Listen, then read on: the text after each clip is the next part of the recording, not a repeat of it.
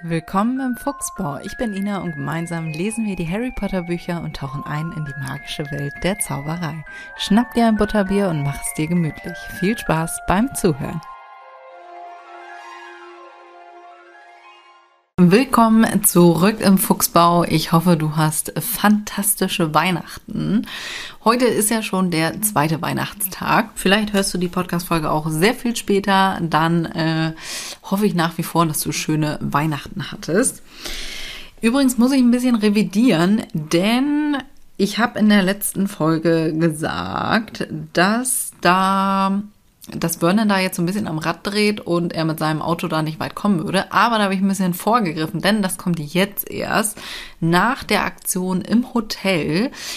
Fahren die nämlich weiter und fahren wieder mal stundenlang durch die Gegend und ähm, in abgelegene Parkhäuser und in, ja, wie gesagt, auf einen gerade frisch, äh, äh, frisch umgepflügten Acker in einen Wald und Vernon steht dann immer wieder auf und äh, oder steigt aus aus seinem Wagen, guckt durch die Gegend, steigt wieder ein und fährt dann weiter. Und wie gesagt, ne, ich würde gern wissen, nach welchen Kriterien er das Ganze auswählt, wo die dann da so hinfahren.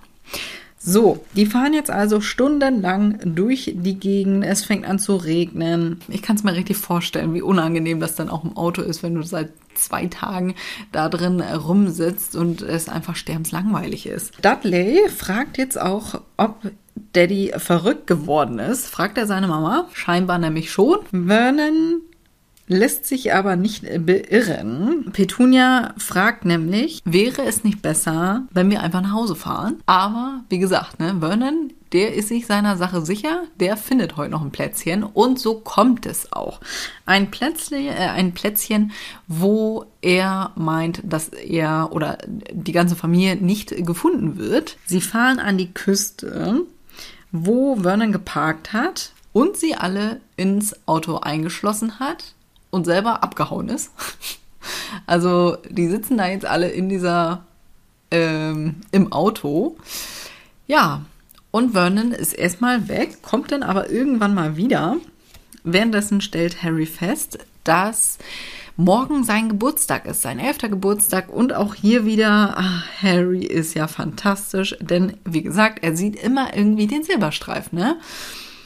Hier wird nämlich beschrieben, was Harry letztes Jahr von den Dursleys bekommen hat, nämlich einen Kleiderbügel und ein paar alte Sorgen von Onkel Vernon. Trotzdem, man wird nicht jeden Tag elf. Da dachte ich so, ach Harry, auch wie bezaubernd. Ich frage mich auch, warum haben die den Geburtstag nicht komplett ignoriert? Also einfach gar nichts erwähnt, gar nichts geschenkt, einfach wie jeden Tag weitergemacht. Das, also dann wäre das doch gar nicht so schlimm. Weißt du? Wenn du gar nicht, naja gut, wenn du nicht weißt, wann dein Geburtstag ist.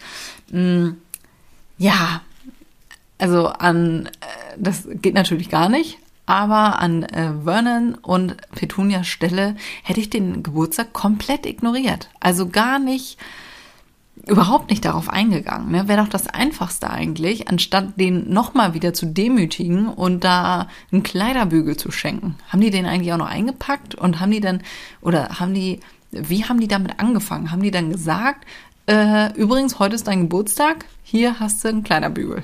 Hätte ich komplett ignoriert. Wäre viel einfacher für alle Beteiligten gewesen und nicht so schmerzhaft für Harry. Ne? Onkel Vernon kommt zurück mit einem Lächeln auf dem Gesicht, was natürlich irgendwie, naja, in der Situation ein bisschen wahnsinnig äh, erscheint. Also ich würde dann an Harrys Stelle denken, oh mein Gott, jetzt dreht er komplett frei.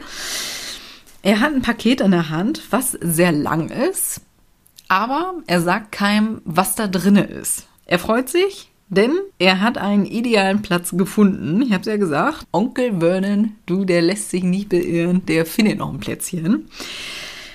So, die steigen jetzt alle aus. Draußen war es bitterkalt.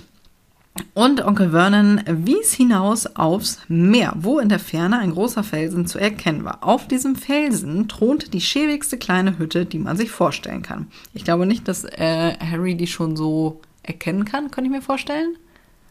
Denn hier wird nämlich gleich beschrieben, wie die denn zu dieser Hütte hinausfahren. Und es dauert gefühlt Stunden. Deswegen, naja, aber man kann sich das ja vorstellen, dass da kein Prachtbau draufsteht. Das kann man vermutlich schon erkennen. Sturmwarnung für heute Nacht, sagte Onkel Vernon schadenfroh und klatschte in die Hände. Onkel Vernon kam übrigens nicht alleine wieder zurück, sondern mit einem Herren, der mh, hm, als zahnlos, alt und mit einem Humpelbeinchen äh, auf sie zukam. Ich zitiere und deutete mit einem recht verschmitzten Grinsen auf ein altes Ruderboot im stahlgrauen Wasser unter ihnen. Ah, über den Typen habe ich mich gerade beim Lesen auch schon drüber aufgeregt, weil wie assi, es ist Sturmwarnung, dann schickst du kein Boot aufs Meer. Das ist so gefährlich einfach, auch wenn das nur ein kurzes Stück ist. Harry kann ja, glaube ich, noch nicht mal schwimmen, ne? Also wo sollte der schwimmen gelernt haben? Nee, kann er nicht, oder? Ah, das kommt doch später irgendwann nochmal vor. Aber ich gehe jetzt gerade davon aus, nee, der kann nicht schwimmen. Doch, ich glaube, das wird aufgeklärt. Mhm. Ja, nee. Also an Harrys Stelle hätte ich auch mega Schiss. Und ich könnte mir auch vorstellen, dass Dudley mega Schiss hat. Dudley hatte nämlich Schwimmunterricht. Aber Harry nicht. Ach Gott, ey. Ich finde, also von diesem Seemann oder dem Typen auf jeden Fall. Wenn er da an der Küste wohnt, dann weiß er auch, wie gefährlich sowas ist. Und dann vermacht er denen das Boot, also leiht denen das und weist dann noch nicht mal darauf hin, dass das sehr gefährlich ist. Geht gar nicht. Geht absolut nicht. Es ist mir ein Rätsel. Vor allem mit einem verschmitzten Lächeln. Ja, wie assi. Freust du dich darüber, dass da Leute äh, bei dem Sturm kentern? Also die können ja durchaus sehr schnell da ertrinken. Vernon erzählt jetzt, dass er schon Futterrationen eingekauft hat und dass die jetzt los können. So, die steigen also ins Boot ein und dann geht das auch schon los und es stürmt ja schon. Das ist noch nicht der Höhepunkt, aber die See ist rau, sag ich mal. Die sind also klitschnass, als die da ankommen, nach gefühlten Stunden frostiger Wind und oh Gott, ich kann es mir richtig vorstellen. Die haben wahrscheinlich alle nicht die passenden Sachen an, weil die sollten ja innerhalb von fünf Minuten da los. Da hat ja auch keiner äh, vermutlich Regensachen eingepackt, könnte ich mir vorstellen. Und die sind halt komplett klitschnass. Die kommen also auf diesen Felsen an und äh, folgen den Vernon rutschend und schlitternd zu dem heruntergekommenen Haus. Innen sah es fürchterlich aus. Es stank durchdringend nach Seetank. Ja, logisch. Ne? Steht auf dem Fels im Meer. Hat ein bisschen Azkaban-Vibes, ne? Aber nur ein bisschen. Das ist zu nah dran an äh, der Küste. Onkel Vernon, ach so, ähm, beschrieben, wie gesagt, es äh, stank durchdringend nach Seetang, der Wind pfiff durch die Ritzen. Ja gut, also es sind Holzwände, aber ganz ehrlich, äh, der Wind pfiff durch die Ritzen, ja, das kannst du auch beim alten Haus haben, ne? So ist jetzt nicht. Aber wenn das halt nur so eine kleine Klapperbude ist mit Holzwänden, oh Gott, ey, das tut mir so leid. Für alle Beteiligten tatsächlich, denn die, also kannst mir noch nicht erzählen, dass sie sich da nicht den Tod wegholen. Also komplett durchgeregnet, es ist arschkalt, es gibt keine Möglichkeit auf eine warme Dusche, es gibt kein heißes Wasser, also dass man das irgendwie da zum Kochen bringen kann scheinbar und es gibt auch kein Feuer. Und es gibt auch keine Decken, die haben ja keine Decken, kein gar nichts eingepackt. Also du kannst dich da nicht irgendwie warm halten. Die Feuerstelle war nass und leer und es gibt zwei Räume. Im äh, Film sind die ja oben drüber, also Vernon und Petunia, die schlafen ja oben und äh, ja, jetzt hier im Buch sind die alle unten. Macht auch irgendwie mehr Sinn, ne? Als so zweistöckig. Dass das einfach nur so eine kleine Bude ist mit zwei Räumen, anstatt noch ein Geschoss oben drüber. Aber nun gut. Vernon holt jetzt seine Rationen raus, die sich als eine Packung Cracker für jeden und vier Bananen rausstellte, was ich auch nicht so richtig verstehe. Warum hat er nur so ein Mühe gekauft? Also man kauft doch wirklich tendenziell mehr, also zu viel als, oder lieber zu viel als zu wenig. Ich hätte verstanden, wenn er halt richtig viel eingekauft hätte und für Harry irgendwie nur äh, eine Packung Cracker und Bananen. Also würde ja zu den Dursleys passen. Aber keiner kriegt da richtig was zu essen, sondern alle gehen halt hungrig ins Bett. Und das kommt auch gleich nochmal. Harry, äh, wie creepy, meine, mein Plissé fängt hier gerade an zu wackeln. Hier stimmt es nämlich auch gerade. Also ich habe das richtige Feeling. Es ist mega beschissenes Wetter. Hier peitscht auch der Wind. Deswegen will ich mir gar nicht vorstellen, wie es Harry gleich geht. Gleich geht's nämlich an die Schlafenszeit. Und ohne Witz, ne? Also gestern, ich habe auch nicht gepennt, weil das hier so lang gepeitscht hat. Also wo wir hier wohnen, da kriegen wir volle Breitseite ab. Wer aber verdammt gute Laune hat, ist nämlich Vernon. Er war bester Laune. Offenbar glaubte er, niemand hätte eine Chance, sie hier im Sturm zu erreichen und die Post zuzustellen. Denn Harry, äh, Harry sage ich schon, Vernon denkt ja oder geht ja immer noch davon aus, beziehungsweise alle gehen davon aus, dass die Post da ja mit der ähm, mit dem Briefboten beziehungsweise Postboten zugestellt wird. Da ist mir jetzt aufgefallen, im Film ist das ja ganz anders dargestellt.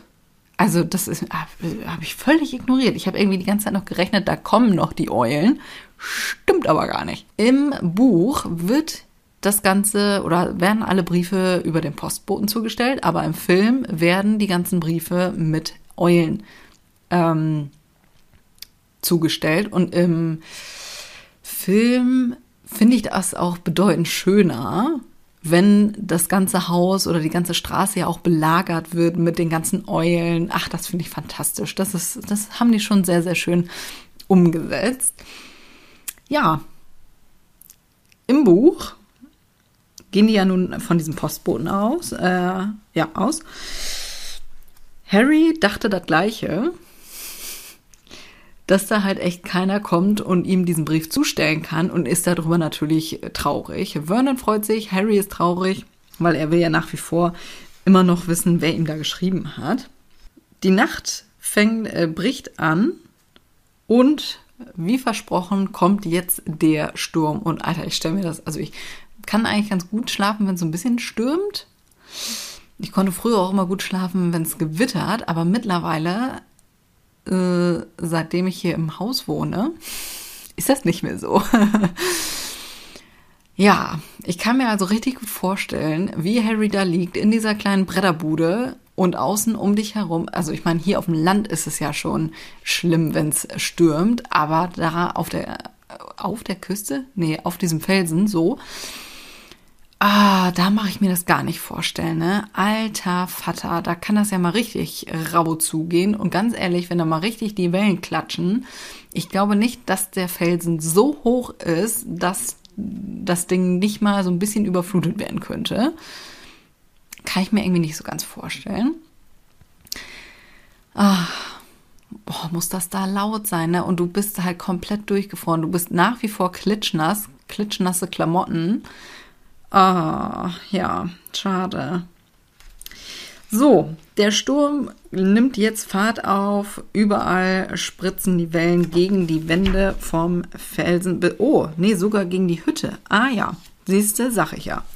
Tante Petunia fand ein paar nach Aal riechende Leintücher und machte Dudley auf dem mottenzerfressenen Sofa ein Bett zurecht. Ja, Dudley kriegt das Bett, Petunia und Vernon gehen ins Schlafzimmer. Ja, und Harry, Harry, ey, der Arme. Harry kriegt das weichste Stück Fußboden und eine dünne oder halt die dünnste, zerrissenste Decke überhaupt. Und darunter kauert er sich jetzt zusammen und es ist so traurig. Es ist so mies und traurig, ey. Ja, tut mir richtig leid. Ach so, und äh, habe ich eben ganz vergessen zu erwähnen, die haben dann versucht, Feuer zu machen mit den Cracker-Packungen, was ja grundsätzlich eine gute Idee ist, weil es ist halt arschkalt in der Bude und es stürmt. Ich meine, so ein bisschen romantisch kann ich mir das schon vorstellen, wenn da richtig berstig Feuer drin ist. Mm, dann heizt sowas natürlich auch richtig. Aber, und dann beim Sturm und so und dann mit einer Muckeldecke, ja, schön. Aber keine Muckeldecke, kein Feuer, kein gar nichts dann ist es natürlich für den Arsch. Ne? Aber ich frage mich, wie das da ist. Also, da wird ja auch nie was von der Toilette beschrieben. Und wie machen die das da? Geht das denn direkt aufs Meer raus? Harry, wie gesagt, das weichste Stück Fußboden durfte er sich da suchen. Und die Nacht rückte vor und der Sturm ist natürlich nach wie vor aktiv. Er bibberte und wälzte sich hin und her, um es sich bequemer zu machen. Und sein Magen rührte vor Hunger. Ja, ich wäre äh, hellauf begeistert gewesen. Ne? Dudley schnarchte wie üblich. Dudley kann auch überall pennen, ne? Donnerwetter. So, Dudley liegt ja nun auf dem Sofa und sein Arm hängt runter, wodurch Harry dann die Uhr lesen kann und natürlich demnach auch sehen kann, dass er in zehn Minuten Geburtstag hat und beobachtet jetzt halt, wie der Zeiger immer weiter tickt. Und das hatte ich, glaube ich, in einer der ersten Folgen, dass Harry ja nicht mal eine Uhr in seinem Schrank hat, wo er die Zeit beobachten kann. Das hat er jetzt auf jeden Fall. Und denkt jetzt nochmal über seinen Geburtstag nach und halt über den Briefeschreiber. Ob die Dursleys überhaupt an ihn denken würden, glaube ich nicht. Ich glaube, die sind völlig beschäftigt mit, ähm, ja, damit die Briefe irgendwie zu ignorieren. Ich meine, wir kommen ja jetzt gleich noch zum, zur Auflösung, aber wie hätten die weitergemacht? Also wären die jetzt, keine Ahnung, die nächsten zwei Wochen, hätten die jetzt die nächsten zwei Wochen einfach einen Roadtrip gemacht? Also verlassener geht's ja eigentlich gar nicht. Hätten die das noch so weit getrieben, dass die vielleicht weggeflogen wären? Uh, das wäre ja interessant gewesen, wa? Ha, weil da hätte ja wieder eine Eule zugestellt hier auf diesen Felsen. Das heißt, die hätten ja trotzdem noch wieder diese Briefe bekommen. Mm, ja, könnte ich mir vorstellen, dass sie als nächsten Schritt weggeflogen wären. Also einfach das Land dann verlassen. Das könnte ich mir noch vorstellen. Schreib mir gern mal, was deine Vermutung ist, was die als nächstes gemacht hätten, wenn es jetzt nicht zum Super-GAU hier in dieser Nacht gekommen wäre. Ah, ja, ich gehe mit ähm, dem Flug ins Ausland, ins Rennen. Ja, Harry denkt also jetzt drüber nach, wie oder ob die Dursleys jetzt an seinen oder an seinen Geburtstag denken und wo der Briefeschreiber jetzt wohl war. Die Briefe schreibt ja McGonagall, meine ich, ne? Ja, stimmt. McGonagall. Aber die schreibt die ja auch nicht, also hundertfach. Die hat doch mit Sicherheit dann so ein automatisiertes System. Könnte ich mir gut vorstellen. So ein Zauber, so eine Zauberautomation. Weißt du? Die schreibt den Originalbrief und wenn es nicht zugestellt wird, dann geht so eine Automation los, dass dieser Text immer wiederholt wird von so einer Zauberfeder so ist das in meiner Vorstellung. Keine Ahnung, ob das wirklich so ist, aber so stelle ich es mir vor, weil die schreibt ja nicht diese, keine Ahnung, wie viele Briefe da jetzt schon versucht wurden zuzustellen. Bestimmt 300, 200, 300 locker. Die schreibt die da ja nicht alle. Du, da würde ich auch lieber persönlich vorbeikommen und sagen, Alter, was ist mit dir? Lies diesen scheiß Brief hier jetzt endlich. Ja, also so ist das in meiner Vorstellung dass die die nicht jedes Mal persönlich neu schreibt. Ne? Das würde ja auch in der Zeit, würde sie das ja gar nicht hinkriegen. Ich habe Weihnachtspost dieses Jahr geschrieben für die Siegelboutique und es hat ewig gedauert. Ich habe gedacht, oh Gott, also ich habe gar nicht so viele geschrieben. Ich glaube 15 oder 20 Briefe. Und es hat gefühlt ewig gedauert. Das heißt, wenn die diese hunderte Briefe schreibt, das würde ja gar nicht hinkommen zeitlich. Würde ja gar nicht schaffen. Naja, deswegen meine Theorie mit der äh, Zauberer-Automation. Ja, so ist das in meiner Vorstellung. Keine Ahnung, ob das wirklich so ist. Ja, wo der Briefeschreiber jetzt wohl ist, wahrscheinlich ebenfalls im Bett. Noch fünf Minuten. Harry hörte draußen etwas knacken. Hoffentlich kam das Dach nicht runter, auch wenn ihm dann vermutlich äh, vielleicht wärmer sein würde. Auch hier der Silberstreif am Horizont, ne? Das Dach könnte runterkommen und Harry denkt sich, ja, dann wäre mir wenigstens warm, ne? Ah, ja, schön. Er spekuliert jetzt weiter. Vielleicht war das Haus am Ligusterweg, wenn sie zurückkamen, so vollgestopft mit Briefen, dass er auf die eine oder andere Weise einen davon stibitzen konnte. Ja, wenn er klug ist nämlich, dann wäre ich nämlich zurückgekommen, hätte mir einen Brief geschnappt und hätte ihn heimlich irgendwo unter das T-Shirt gesteckt. So, dass das gar nicht auffällt. Und dann hätte ich noch ein bisschen so getan, als würde ich einen fangen, ne? Damit das auch nicht auffällt, dass ich schon einen eingesackt habe. Ah. Ich kann, hätte mir auch vorstellen können, dass sie den Brief, also dass sie Harry den Brief lesen lassen und ihm dann reindrücken, sorry, da gehst du leider nicht hin. Wäre auch richtig mies gewesen, ne? ja, hätte ich mir auch noch vorstellen können. Noch drei Minuten. Übrigens, jetzt wird hier richtig Spannung aufgebaut und ich kenne die Bücher ja in- und auswendig, ne? Aber trotzdem, gerade beim Lesen, ach, bin ich auch wieder ganz aufgeregt gewesen, weil die so, also weil diese Spannung so gut beschrieben wurde. So, hier geht nämlich richtig der Countdown jetzt runter. Noch drei Minuten. War es das Meer, das so hart gegen die Felsen schlug? Ja, wahrscheinlich. Noch zwei Minuten. Was war das für ein komisches, malmendes Geräusch? Zerbrach der Fels und stürzte ins Meer? Nee, ich glaube, das wird mehr knirschen, aber das malmende Geräusch habe ich mich eben auch gefragt, was das wohl ist, tatsächlich. Das macht nämlich nicht so richtig Sinn. Ha. Noch eine Minute und er war elf. 30 Sekunden, 20, 10, 9. Vielleicht sollte er Dudley aufwecken, einfach um ihn zu ärgern. Das hätte von mir kommen können. ich glaube, ich wäre auch so gemein gewesen, hätte einfach meine Brüder geweckt, nur um die zu ärgern. Also das kann ich schon irgendwie nachvollziehen. Ist gemein, ich weiß. So, er zählt jetzt runter 3, 2, 1 und boom! Die ganze Hütte erzitterte.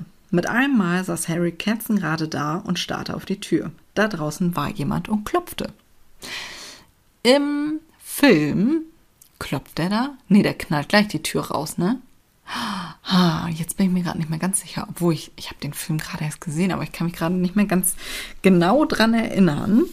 So, und damit ist das Kapitel tatsächlich zu Ende. Das war's für diese Folge.